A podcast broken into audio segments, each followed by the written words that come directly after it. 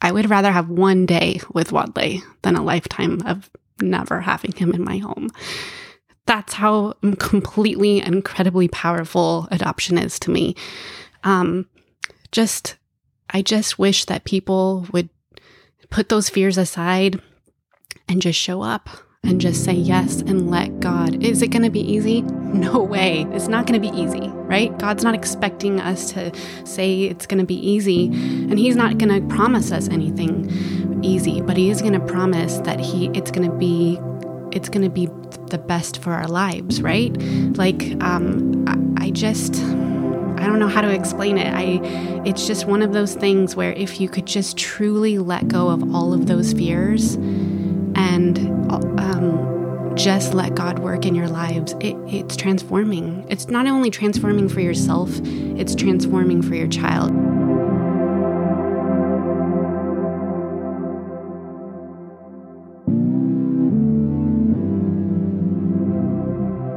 So, why don't we start with how foster and adoption came up within your family?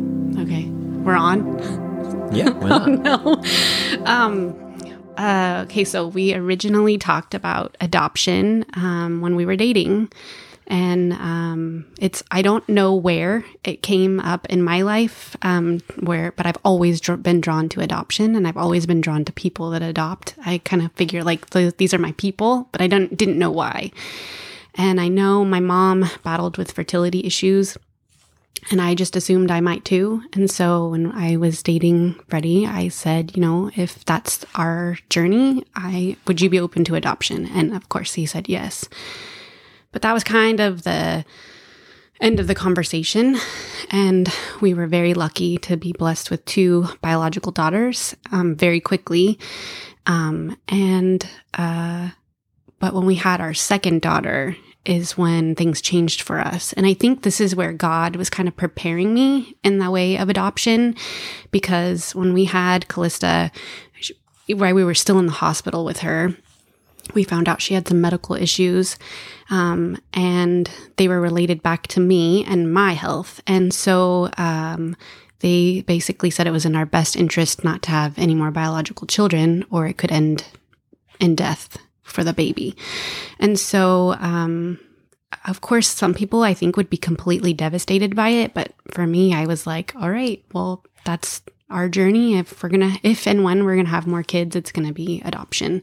And so I think that God was preparing my heart for that, knowing that I was going to want to expand my family and Freddie too. So neither one of us, it wasn't crippling information for us. It was okay. Well, we have two great healthy daughters adoption will be the route along the way. So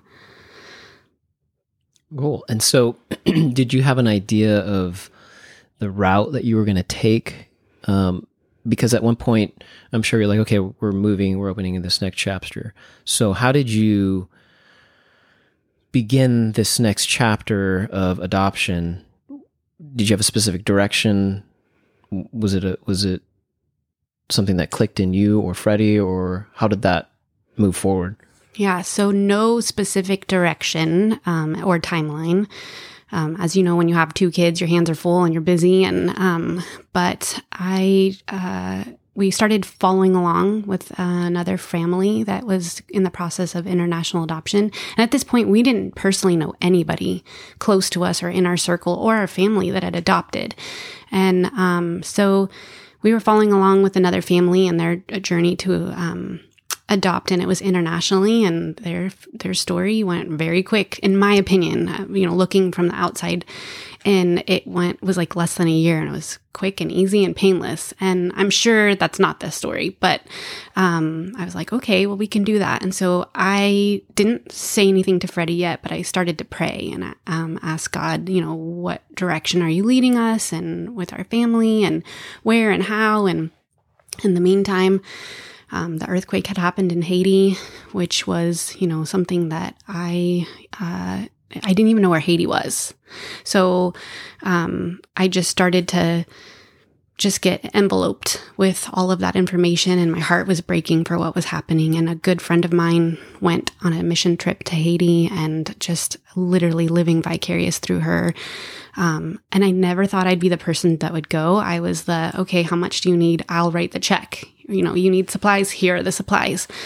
But i could slowly start feeling god saying no it's you. You know it's you. And um my biggest fear in my faith is not saying yes to God. So I want to, you know, God is laying something on my heart and I want to say yes and go. And so I had an opportunity to go to Haiti um, shortly thereafter and I went. Somebody paid for my entire trip to go on a missions trip. And um, I went uh, and I fell in love. I literally fell in love with Haiti. I fell in love with the people of Haiti. I fell in love with the children. Like I could not get enough. And I love children. So it was very easy. I wanted to hold, squeeze, give that positive love and touch to them. And so I knew, I knew it was Haiti. Um, and so we looked into adopting through Haiti and, um, we started the process like a few days later. Like Freddie was completely on board.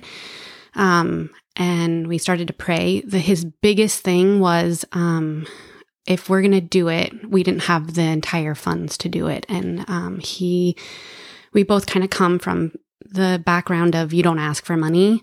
And um, we didn't want to have to fundraise and we didn't want to have to ask. But it was another, the same family that had adopted before us internationally said, well, if it's God's will, it's his bill. And I love that because I truly, you know, now I see like God will provide.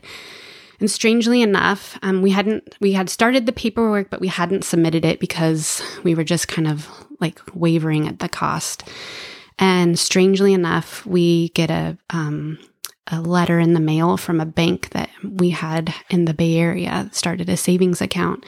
And the bank was like, this account's been inactive for 10 years. And, you know, here's the check. We're closing the account. And it was $10,000. And, you know, had we gotten that check a month, two months before, we'd put new floors in, or we would have bought, you know what I mean? We would have done something else, or, you know, um, but no, God was holding on to it for the exact moment that we needed it. And that made both of us feel better that, okay, this is our con- contribution to start. And um, every single time, every single time there was a bill, um, the amount, the money just showed up. It was crazy. So, um, I don't know if I'm talking in circles, but I just yeah. feel like uh, that's how it started. Like, you know, we we just moved forward one little tiny step at a time, and God provided every teeny tiny little step. So you guys completed the paperwork in the process, and at one point you took a trip over. Mm-hmm. Tell me about that one. Okay, so uh, we took a few trips. So we did a trip together before we were matched with our son. So the entire process took us five years, five months, and two days from the time we submitted our paperwork to the time we went, we brought our son home. So it was a really, really long time. And it's crazy because in my head, I thought it was going to take a year but it didn't. It took longer. And there's a lot of reasons why, but I t- um, wholeheartedly believe that God was working in that waiting time. There was a lot of little details um, in my life and my husband's life, our marriage. Nothing was bad, but God was using that time to refine us. And um, Wadley wasn't even born when we started the paperwork, which is crazy. Um, but we took a trip together um, to a different orphanage that doesn't adopt out. And um, we just, because Freddie hadn't been. And um, that was amazing to see the light click on. He was on board, but he wasn't in love with Haiti like I was in love with Haiti. And um, that was incredible getting to see him. But then it was another three years from that time before we were actually matched with our son. And we were growing tired and we were wondering, is this ever going to happen? Because even the adoption agency, just their hands were tied. There's so much red tape everywhere. Um, and with the adoption process, there was a changeover um, from the old ways that they did adoptions to a new, better way. And we just happened to be stuck in the middle of it. And then we kind of gave up, sort of, and we started to do the foster route. Like, we're going to put this on the back burner. And we went and took foster classes and we, we, um, were about to pull the plug on Haiti. And Freddie was like, no, this doesn't feel right. Let's just hang on to it and, and just wait. And so we did. And um, then we decided to sell our house to move um, our kids into a different school district school. And uh, the day we put our house on the market was the day that they called us and said, "This is your son." And um, that was crazy. I just laugh and think God has a sense of humor because that was the most stressful time of my entire life. Because from the time we accepted um, that referral, we had to be on a plane within uh, 30 days to meet him for a two week trip that you had to be in Haiti for two weeks. And I was just like, oh my gosh, this is crazy. But um, it all worked out. Yeah. There's a, I think of, with your story, I feel like there's a, there's a pretty consistent formula I feel that God operates in. And it's always faith plus action. Mm-hmm. And it's not necessarily visible faith, not living by sight, but you're truly living by faith and then you act on it mm-hmm. where you're it's totally blind you're totally dependent upon him and you know that like you said if it's his will um it's his bill mm-hmm. but that's easier said than than played out and so as you guys had faith and, and you moved on that action do you feel that that was probably one of the biggest lessons or do you think that there was maybe something else that God was uh, threading through your adoption story? Yeah. Um, I definitely think I'll circle back. I said that God had been working in the waiting, and I didn't see it until, you know, it had been behind us. But I could just see that God was just using that time to refine us because originally I we picked international adoption because I was scared of foster adoption. From everything I had heard was anything only the things you hear in the news. And it's scary stuff. You're hearing about kids getting taken or whatever. You're hearing the worst because the news never tells you the good stuff. Well, in my opinion. But um and so I just was naively scared of what that would look like. And when I look back at our adoption story, I just laugh because there were so many more unknowns with adopting internationally than there would have been had I, you know, and and, it, and it would have been a diff- played out totally differently. You know, we had to leave our son in Haiti for over a year, and to me, that's the hardest part of the entire journey for us was that leaving.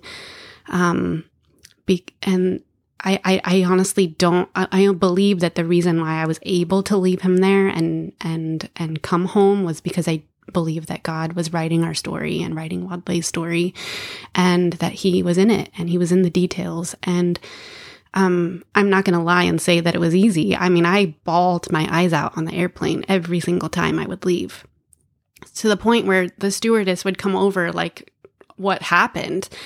Um, but it, it, um, I definitely think that God prepared changed me in a sense. Like I I'm I'm a little more patient and I'm a little more patient in knowing that God's timing isn't my timing.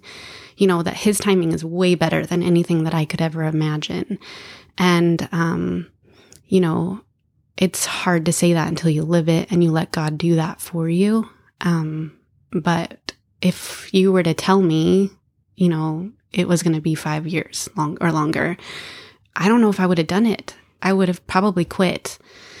Um, and I'm thankful for my husband not letting us quit when it was boring. Not, it wasn't boring. That's a terrible word, but I'm just saying like when it was, when it was hard to wait, you know, when we got to the point where I'm, I couldn't wait anymore but I, God definitely taught us patience and he taught us that he has us and he's in the details and he, he, he was, he was and still is in the details of writing our story and Wadley's story. And I mean, he's worth it. I have a sign in my house that says worth the wait because he truly was worth every moment of waiting. And God knew that. So I don't know if mm-hmm. that answers your question. Yeah, totally.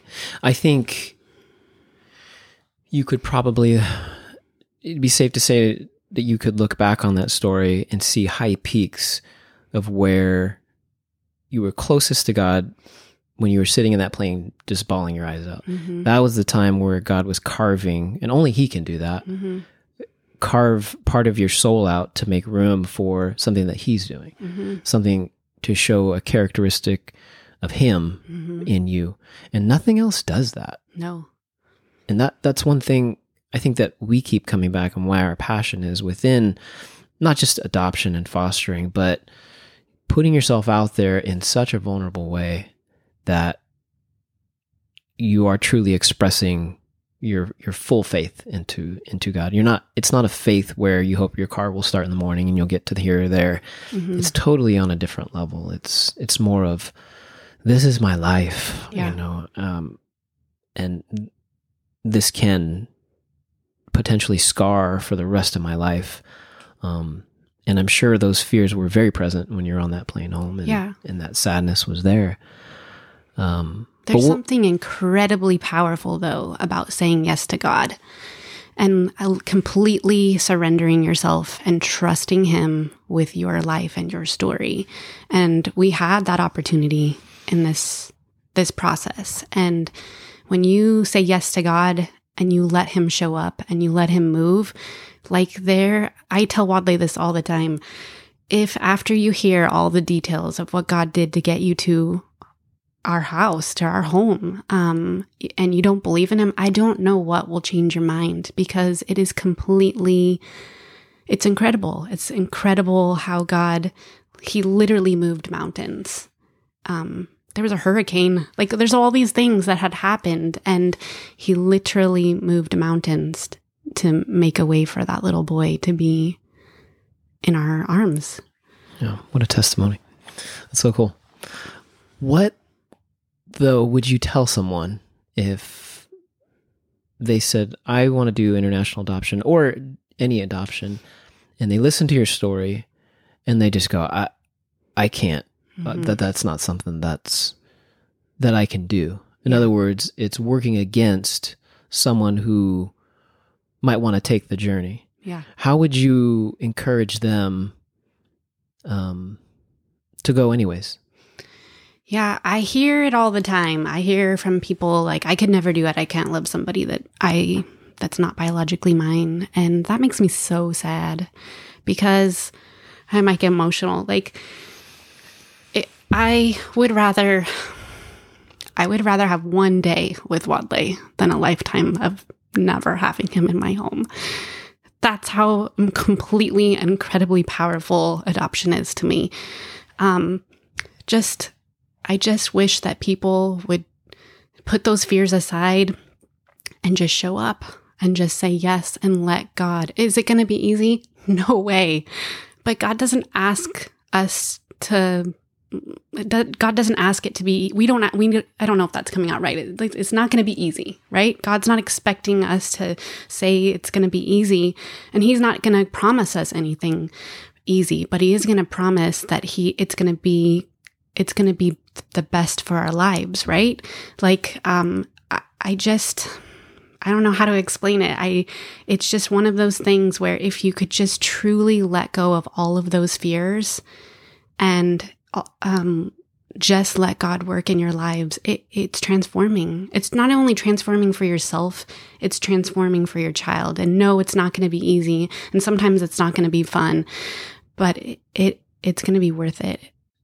but there's so many things in life that are hard that are worth it Yeah. and and this is one of them and what better than to mimic what christ has done in our life to another person. Because i mean we can say that we're christians all day long. We can say that we love our neighbor as ourselves and we can say that we're going to take care of the widows and orphans and we can believe and read. But until we actually do something that's when your faith becomes real. Right. and that's where i feel like god pushes the blessings through. Hmm um, and it's in that hardness. And you know you, you can look back on on the hardness of within this journey hmm and just go that was so hard Right. but i know needed it might be a strong word but it's what it's what I've asked for to become closer to God. It's what I've asked. I've, I've always asked to, to be to know God more, Mhm. and this is the path that God is saying. Well, if you want to know me more, then you need to go through this path. Right. Um, and it's not going to be easy. It's not going to be all fun and games, and there's going to be sorrow and pain and tears. But this is the route I have for you. Yeah. How has your views of adoption changed from when you first started this journey to where you are now? Well, I, like I said before, I was completely naive as to what it would look like. I thought it would be easy. You know, adoption's messy. Um, and, but it's also beautiful in different ways. And, um, I think in some of the waiting and and also being a part of an adoption group like Bloom, you get to hear all the different stories of how God works in every single story. It's all they're all different, every one of them. And um, even knowing several families who also adopted from Haiti, every, nobody, no two stories are the same. Um, and I just think that um, I wish I'd known what I knew now because I think um, my faith would have been even greater. Like, I think I would have just completely trusted God, but I know that He needed to put me through that and break through that naiveness. Um, but I'm not afraid now to adopt anyway, like foster care.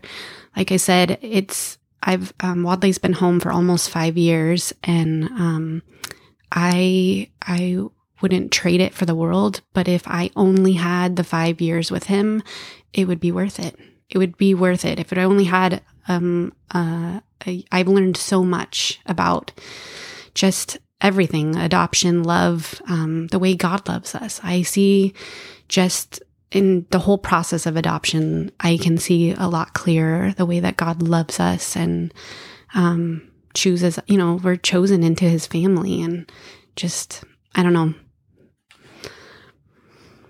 Yeah, that makes sense completely. When your kids grow up, what do you want them to say about you? Um, I want them to say that I, or know that I tried, that I did my best, um, that I loved them fiercely, um, that I was their biggest cheerleader, and um, that I was always championing for them to be the best that they can be. And do you have a favorite quote or Bible verse that you would like to share? I do. Um, so, of course, our story is a little bit different. Um, Wadley lived with his birth mom for two years and then she passed away.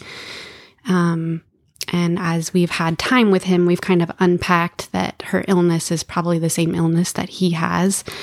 And so um, I think about her all the time because I think, like, you know, she didn't choose to leave her son. And I know everybody's story is completely different, but um, his ended in his first mom dying and him being um, put into an orphanage. And so um, somebody shared this quote with me a long time ago, and I absolutely love it. It's um, He is mine in a way that he will never be hers, yet he is hers in a way that he'll never be mine. And so together we are motherhood. And I like that quote because I want to raise my son to have a deep respect for his country and for his first mom and to um, continue to share this journey with her that she had the first two years with him and then I have the rest and that he has enough room in his heart to love two moms.